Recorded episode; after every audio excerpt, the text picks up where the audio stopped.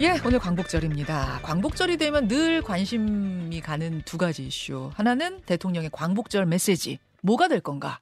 또 하나는 광복절 특사 누가 될 건가? 이거죠. 아, 이번 광복절 특사의 주요 컨셉은 경제 살리기였습니다. 정치인은 불과 7명 포함됐습니다. 그런데 그 7명 중 한명이 눈에 띕니다. 앞서도 설명드렸던 김태우 전 강서구청장 대법원에서 형이 확정된 게 3개월 전입니다. 아, 죄명은 공무상 비밀 누설 혐의였는데요. 이 재판을 받는 와중에 강서구청장 선거에 출마를 하고 당선이 됐습니다. 하지만 대법원에서 징역 1년 집행유예 2년이 확정되면서 직에서 물러났어요. 그게 바로 지난 5월입니다.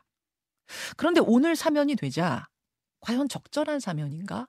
예, 이런 감론을박이 있는 거죠. 여당 지도부의 생각 듣겠습니다. 국민의힘 김병민 최고위원 어서 오십시오. 예, 안녕하세요. 반갑습니다. 잠시 후에 광복절 경축식 가시는 거죠. 네, 오늘 오전 10시에 경축식이 진행됩니다. 예. 광복절에 대통령이 내놓는 경축사는 사실 대국민 메시지이기도 예. 한데 지난해에는 키워드가 자유였어요. 자유. 네. 올해 키워드는 뭘로 알고 계세요? 올해 키워드도 자유가 되지 않을까 생각을 하는데요. 아, 올해도 자유예요?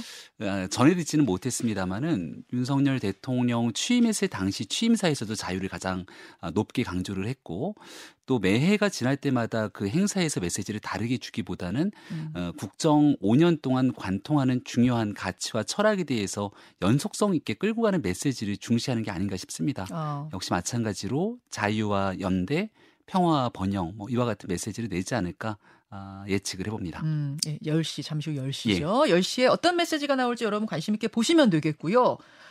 더 관심사는 특사입니다. 지금 아, 특사. 예, 예. 광복절 특사. 2천여 명 중에 정치인은 7명밖에 없어요. 최소화한 느낌이에요. 음. 그런데 그 7명 중에 한 명이 김태우 전 강서구청장이 들어가면서 뭐 여러 가지 감론을박들이 있습니다. 우선 대법원에서 형이 확정된 지 석 달 만에 사면이 된 배경은 뭐라고 보세요?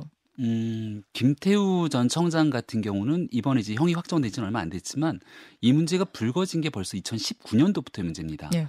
어, 재판이 좀 더 일찍 진행됐으면 좋았겠습니다만 그때 이제 고소가 되고 음. 재판이 좀 긴 시간 한 4년 가까운 시간 동안 진행이 됐는데 김태우 전 청장이 갖고 있는 범죄 혐의가 파렴치한 범죄 혐의는 아니잖아요. 음. 많은 국민들이 지켜보셨던 것처럼 환경부 블랙리스트 문제를 제기해서 결과적으로 그 당시 장관이 구속되는 문제도 나타났었고요. 유재수 전 부시장의 감찰 무마 조국 전 장관에 관한 문제를 어, 제기하면서 엄청난 당시 파장이 있었죠. 그러니까 자, 잠깐만 여기서 설명을 하면 문재인 네. 정부 청와대 민정수석실에 특별감찰반 반원으로 이분이 석달 예. 근무를 했어요. 거기에서 민정수석실이 유재수 부산시 부시장 감찰을 무마하려고 했다. 요거 요 의혹부터 시작을 해서 환경부 블랙리스트 작성 의혹, 울산시장 선거 개입 의혹 등등등을 계속 예. 예, 예. 세상에 이제 폭로를 한 거죠. 당시 민주당은 폭로라고 얘기를 했고 예. 또이 내용이 사실이 아니라고 주장하지 않았습니까? 음. 하지만 결과적으로 많은 일들이 유죄로 판단됐기 때문에 폭로가 아닌 김태우 당시 이 수사관의 공익 제보, 공익 신고였다 이렇게 판단하는 것이고 공익 신고를 했던 사람이 정치적 압력에 따라서 여러 가지 이 공무상 비밀 누설이라고 하는 혐의로 유죄 판단이 나고 범죄자가 된다면 내부에 있는 문제를 어느 누가 얘기할 수 있겠는가라고 하는 측면에서 음. 아마 이번 사면의 대상에 포함된 것으로 알고 있습니다. 그 사면은 대통령 고유 권한이죠. 그럼 예. 대통령의 고유 의지였다라고 보면 됩니까? 저는 그렇게 판단합니다. 어. 근데 예. 지금 이제 말씀하신 것들 중에 아 공익 제보에 해당하는 것들은 아예 기소가 안 됐거나 재판 과정에서 다 제외됐고 정말 공무원으로서 이런 비밀을 왜 누설했지 하는 것들만 모아가지고 집행유예 2년이 났다는 거예요. 네. 그래서 단순히 공익 제보자였기 때문에 특별 사면 대상이 3개월 만이라도 될 수 있다라는 말은 좀 맞지 않는다 이런 네. 얘기도 나옵니다. 그게 2019년도의 상황들이 기억하시는 분들은 아마 다 김태우 전 청장이 했던 얘기들을 기억할 겁니다. 상당히 많은 얘기들이 나왔는데 음. 이 내용 중에 자 이거는 공익 제보의 성격이고 이건 공익 제보의 성격이 아니고 하나 둘씩 따로 떼거나 나누기가 쉽지 않았을 겁니다. 어. 그 당시에 김태우 전 청장을 대상으로 했던 당시 여권의 정치 공세는 정말 거칠고 무서울 정도로 진행이 됐었거든요.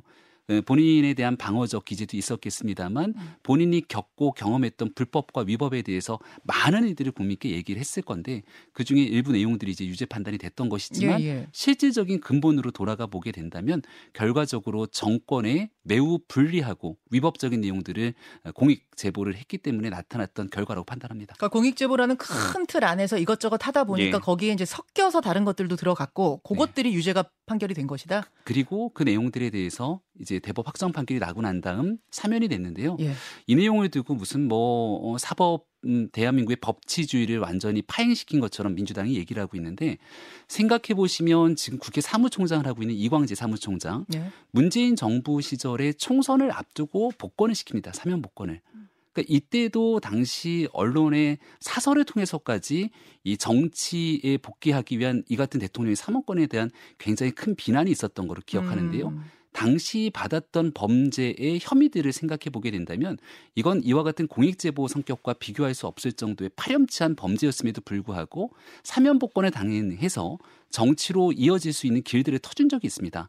그러니까 민주당과 문재인 정권에서 지난날 했던 일들을 기억해 보게 된다면 지금 있게 되는 사명권을 이 법치주의 파괴 같은 단어들을 써서는 안 된다 생각하고 마지막 한마디 꼭 덧붙이고 싶은 건 최근에 이화영 부지사 재판으로 사법 방해를 하고 있다. 이런 일들까지 나타나고 있는데 여기에 대한 민주당이 여기에 대한 사면 등에 대한 언급을 할 땐 좀 스스로를 돌아보면서 같이 언급을 끌었으면 좋겠다는 말씀도 드립니다. 근데 국민들 입장은 지금 민주당 입장은 아니고요. 민주당이 네. 그랬으니 국민의힘도 그래도 된다. 뭐 이런 게 아니고 그건 그거고 그것도 잘못했으면 잘못한 네. 거고 국민의힘 역시 대법원에서 형이 확정된 지 3개월밖에 안된 음. 어, 사람을 이, 이 그냥 특별 사면을 해버리면 이것은 사법부의 어떤 무력화, 뭐 법치주의의 무력화, 특히 법치주의를 굉장히 중요시하는 대통령께서 이렇게 사면권을 쓰신 건 좀 남용 아니냐라는 이야기가 나올 법도 해요. 네. 그래서 제가 궁금한 건, 제가 궁금한 건 사실은 이분이 집행유예잖아요. 지금 예. 뭐 감옥에 지금 있는 상황도 아니고 음. 집행유예인데 지금이 아니고 성탄절 특사가 될 수도 있고 뭐 신년 특사가 될 수도 있고 내년 3.1절 특사가 될 수도 있었을 텐데 굳이 지금 광복절 특사 논란이 음. 있을 걸 예상하면서도 한 것은 네. 강서구청장 선거 보궐선거에 10월에 출마를 하라는 의지까지 담긴 건 아닌가 대통령의 네. 의지 어떻게 보세요? 그래서 제가 아까 민주당을 거치게 거세게 또 비판했던 것은 지금 있는 사면을 이번에 있는 보궐선거랑 엮여서 정치적인 사면했다고 주장하기 때문에 과거에 있었던 진짜 정치적 사면에 있던 민주당의 문제를 다시 한번 꺼내서 미리 말씀을 드린 것이고요. 어, 다시금 설명을 드리면 김태호 전 청장에 대한 사면은 공익제보자 신분에 관련된 음. 문제로 비롯된 사면이 단행된 것일 뿐 이것이 이번에 있게 되는 보궐선거 등 정치적인 문제랑 엮어서 나가는 것은 어, 과도한 상상이다라고 아, 말씀드립니다. 과도한 상상이다. 네. 어제요. 김태호 전 강서구청장이 SNS를 하나 올렸어요. 좀 네. 보여주시겠습니까? 아, 이제 이 특별 사면에 대한 감사의 뜻을 전하면서 어디 있습니까? 아, 강, 다시 강서로 돌아가겠습니다. 예. 이분 원래 집이 강서시잖아요. 저는 저 당연한 얘기라고 보는데. 그러면 강서구청장 보궐선거에 나가겠다는 뜻으로 읽어도 됩니까? 김태우 전 청장이 어떤 생각을 하는지 모르겠습니다만은 네. 강서에서 국회의원에 출마했다가 낙선을 했습니다. 그리고 강서에서 구청장이 출마해서 당선이 됐고 예. 이번에 대법원 확정 판결로 직을 잃어버리게 됐죠. 예. 그리고 이번 사면 복권이 된 상태에서 본인의 이제 억울함에 대한 내용들을 일부 좀 벗었다고 본인은 생각하지 않겠습니까? 음. 그리고 정치를 계속할 사람이라고 본인은 판단하기 때문에 본인의 정치적인 고향이라고 볼 수 있는 강서로 돌아가겠다는 메시지는 저는 자연스러운 일이라고 보는 거죠. 다만 저 내용들이 예. 이번 사면 복권을 통해서 있는 그대로 10월 보궐선거에 네. 김태우 청장을 출마시키기 위한 사면 복권의 대통령이 단행했다. 라고 얘기하는 것은 너무 무리한 연결고리를 어. 짓는 거라 말씀드리는 거고. 그거 일단 무리하다는 말씀이고 예. 일단 저 김태우 구청장의 의지는 예. 출마로 보긴 봐야 돼요. 어떻게 해석하세요? 본인이 출마를 하고 싶다 그래서 모든 사람이 다 출마할 수 있는 건 아니잖아요. 그렇죠. 예. 예. 그러니까 김태호 전 청장 출마는 할 수 있는데 공천이 이제 별개의 문제죠. 그 당의 입장에서는 공천에 과정된 내용들을 특정 한 사람을 대상으로 하는 건 아니기 때문에 그리고 또 보궐선거에 대한 귀책 사유가 있는 경우에 대해서도 지난 2021년 4.7 보궐선거 때 민주당이 당원 당규까지 개정하면서 했던 선거로 꽤 어려움을 겪었던 기억도 예. 다 갖고 있습니다. 예. 그래서 그때와 조금 상황이 다르긴 합니다만은 다양한 메시지를 여전히 주고 있어서 아. 아 당의 복합적인 판단과 또 개별 정치라는 후보 어, 그 후보자 혹은 정치를 하려고 하는 사람의 입장의 메시지는 다를 수밖에 없겠죠. 아 개인 의지야 뭐 개인 의지죠. 예, 그럼요. 개인 의지야 개인 의지 개인의 자유지만 당의 입장은 예전에 민주당이 그 뭡니까 서울 부산시장 네. 보궐선거 때 막 당원 투표 해가면서 이 바꿔가지고 출마했던 거 이거 국민의힘이 엄청나게 비판했는데 2021년 4.7 보궐선거. 예, 예. 네. 그런 것을 복귀해 보면 그럼 이번에도 공천을 다시 하는 건 쉽지 않다. 이렇게 개인적으로 보신다는 거예요? 근데 그게 이제 규책 사유를 그 당시에는 민주당이 아예 당원 당규까지 개정을 하면서 예. 무리하게 출마를 시켰기 때문에 여러 문제가 있었던 것이고요. 지금도 이제 국민의힘의 이 당원 당규에 따라서 음. 우리 규책 사유가 있을 경우에 이 고민이 있겠습니다만은 또 반대되는 의견을 주시는 분들은 김태우 전 청장 권은 선거법 위반도 아니고 좀 사안이 다르지 않냐 이런 얘기를 주시는 분도 있습니다. 어. 그러니까 복합적인 내용들을 좀 듣고 있고 어. 또 여기에 대해서는 뭐 지도부의 나름대로의 판단이 있지 않을까 생각합니다. 아니 사실은 몇 달 전부터 강서구청장의 국민의힘은 무공천할 거란 이야기가 파다했거든요. 그럼 그건 방침이 세워진 게 아니에요? 어, 당에서 공식적으로 이 문제를 수면 위로 꺼내서 논의한 적은 없습니다. 네, 다만 어. 이제 말씀 주시는 것처럼 어, 어, 과거에 있었던 민주당의 잘못된 일을 우리가 반복해서는 안 되지 않겠는가라고 음. 하는 전체적인 기류 그런 음. 분위기들이 감지됐던 것은 또 맞고요. 하지만 뭐 확정은 아니고 연련은 있다 이 정도로 보면 됩니까? 그러니까 지금은 강서구청장 그리고 이번에 있는 10월달 재보궐 선거에 대해서 이걸 수면 위로 놓고 공개적으로 논의한 바는 없습니다. 알겠습니다. 아, 네. 개인적으로는 어떻게 보세요? 만약 공천을 네. 하는데 김태우 저 전 구청장 공천하면 네. 된다고 그렇게 해도 된다고 보세요? 아, 여론을 어떻게 보세요? 왜냐하면 총선하고 다 연결된 제 발언이 개인적인 발언이 될수 없기 때문에 아무튼 10월 보궐선거가 이제 한 두 달 정도 남았는데요. 네. 전체적인 의견들을 좀 잘 듣고 또 이 보궐선거 갖고 있는 의미가 적지가 않습니다. 아무튼 국민들 눈높이에 맞추면서도 또 이게 에, 나름대로 예. 국민의힘의 원칙 이런 부분들을 잘 정리 나갈 수 있도록 지도부가 현명한 판단할 거라 생각합니다. 한 가지만은 분명하네요. 무공천 방침이라는 뭐 소문은 있지만 그거 확정된 거 아니다. 음, 네. 알겠습니다. 김병민 최고위원 만나고 있습니다. 화제를 좀 돌려보죠. 잼버리 얘기인데요. 아, 대회는 끝났고 이제 책임 추궁 책임 소재를 가리는 시간이 왔는데 일단 문재인 전 대통령이 SNS를 올렸어요. 예. 일요일에 올린 SNS 잠깐 보겠습니다. 전 대통령으로서 사과와 함께 현 정부에 대한 비판도 들어있는 그런 SNS 어떻게 보셨습니까? 음, 저는 이제 문재인 전 대통령께서 그 평산마을로 내려가셨잖아요. 예. 잊혀진 음, 사람으로 좀 지내고 싶다고 얘기를 했습니다만 음.